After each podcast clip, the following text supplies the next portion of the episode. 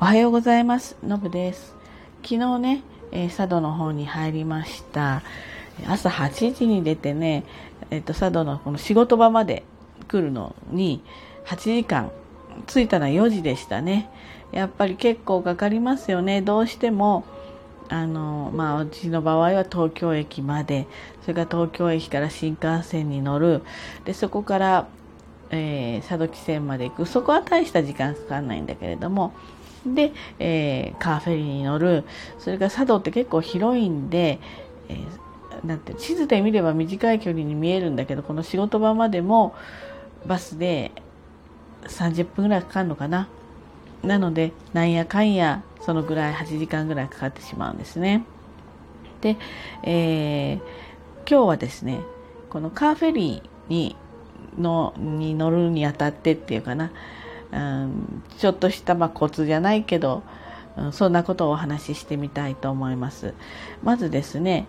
えっと、新潟港に着いたら、まあ、チケットを買うわけなんだけれども、うん、席何等級がいいですか？みたいな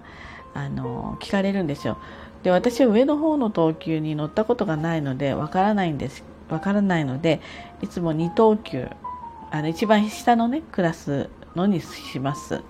で、えーと、それはですねあのこうなんていうの？席まあこう平場みたいな感じになっているのでいろんな人とまあ一緒だったりするので、えー、そういうことがすごくこうデリケートでね気になるなっていうことであればなんか上の方の席もいっぱいあるのでそこはちょっと窓口の人に聞きながら選んでもらったらいいかなと思います。でね、えー、カーフェリーに乗る場所ってあるんですよ。ジェットホイールっていうのもあって、それは1時間で行くんですけど、まあ今日はカーフェリーの話にするんですけど、えっ、ー、と、カーフェリーに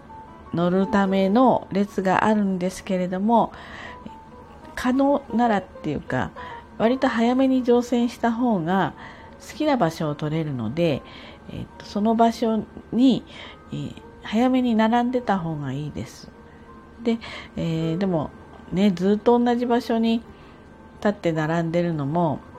うん、疲れるので荷物置いちゃいます。もう荷物置いてる人いっぱいいるので列でね。なのであのもう早めにそのゲートの前からあの荷物をねあの置いちゃっていいと思います。で置いちゃって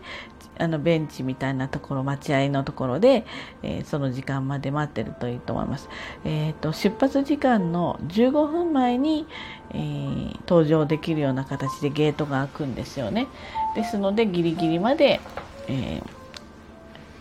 ー、そうですね荷物に列を並ばせておけばいいかなっていうふうに思います。カーフェリーはですね、もう今は多分営業再開してて中でちょっと物が食べれたりするんだけれども、えーと、そこの、うんと、新潟港のところにもちょっと食べるところがあったりするので、えー、お腹の空いた人は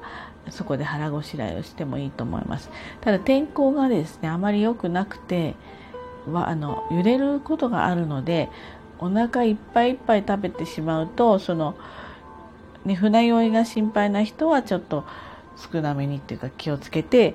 食べたらいいんじゃないかなっていうふうに思います。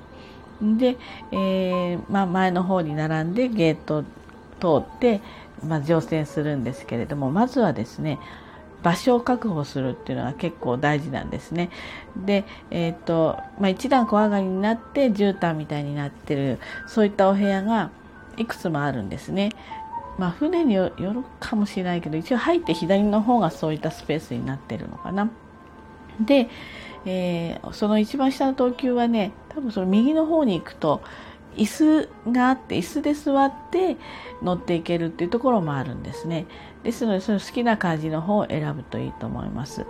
で私はいつもその小上がりで絨毯みたいになっててゴロンってできるような方を選ぶんですね。であの例えば端の方が隅の方が良かったら隅の方に行けばいいし、えー、そういうスペースが4つ5つあるからなんとなくこう空いてそうなところとか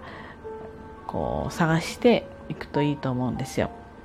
でねなんで列の前の方に並ぶといいよって言ってたかっていうとあの充電したい場合スマホとかいろんなもの充電した場合にその小上がりみたいなちょっと広めのスペースに1箇所しかないんですねソケットに2個させるんだけどで知ってる人はね早めにいてそこ陣取っちゃってるんですよで充電しながらその周りでまあ、ゴロンと横になったりしてるんですねですので、まあ、別に充電とかする必要ないわっていう人は好きなスペースで行けばいいし、えーと、充電とかしたいしたいんであれば早めに行ってそのスペースのところで陣取るといいんじゃないかなと思います。なので先に自分がいたい場所過ごしたい場所をまず確保する。確保してから、えーと次に毛布を借りに行くんです。で、まあ、毛布があると何がいいかっていうとやっぱりゴロンとしてられるので、まあ、胸にかけられたりとか座っているにしてもお尻の下に引いたりとかできるので、えー、毛布借りる人は毛布借りる場所があるので、えーと、そこで100円で券売機で買うと,、えーとカウンターで毛布を渡してくれるんでねその毛布を抱えてまた場所に戻ると。でそ離れたりする時は必ずあの貴重品はもう身につけて動いてくださいね。でえっ、ー、とそうですね。であのその場所で、えー、ただお酒がね飲める場所っていうのは決まってるんですよ。お酒飲みたい人は。なのでそれはね確か放送があるので、えー、その指定された場所でお酒飲んでください。全然持ち込みいいので飲んだり食べたりできるのし中でもお酒を売ってたかどうかは分からないんですけれども何かものも売ってるのでそういったものを利用してください。でまあ結構海ね出るとね割とやっぱりあの日本海側は低気圧の関係で結構荒れることが多くてね今日も結構ね揺れたんですよですのでちょっとなんとなく気持ち悪くなりそうだなと思ったら甲板とかに出れるのでそうすごくこう風に当たるとね気持ちよかったりするのでそういった外とか中とかをちょっと移動したりしながら気分をね紛らわせたらいいんじゃないかななんていうふうに思います。でそのように、まあ、テレビもあるんで NHK しかついてませんけどテレビ見たりすることもできるし、まあ、好きなことをやりながら2時間だったか2時間半だったかを過ごしてで下船するんですけれども借りた毛布はその場所で置いといていいと。いうことで、まあ、ちょっとした船の旅がね楽しめます。天気のいい時にはね何ていうの海鳥みたいなのがこう飛んでたりして船と一緒にねとっても綺麗なのでそういった、えーと、中と外とね両方楽しんで、えー、フェリーの旅をね、過ごしていただけたらなっていうふうに思います。ということで今日はね、カーフェリーについてお話ししてみました。ではね、今日も一日頑張ってまいりましょう。じゃあね、バイバイ。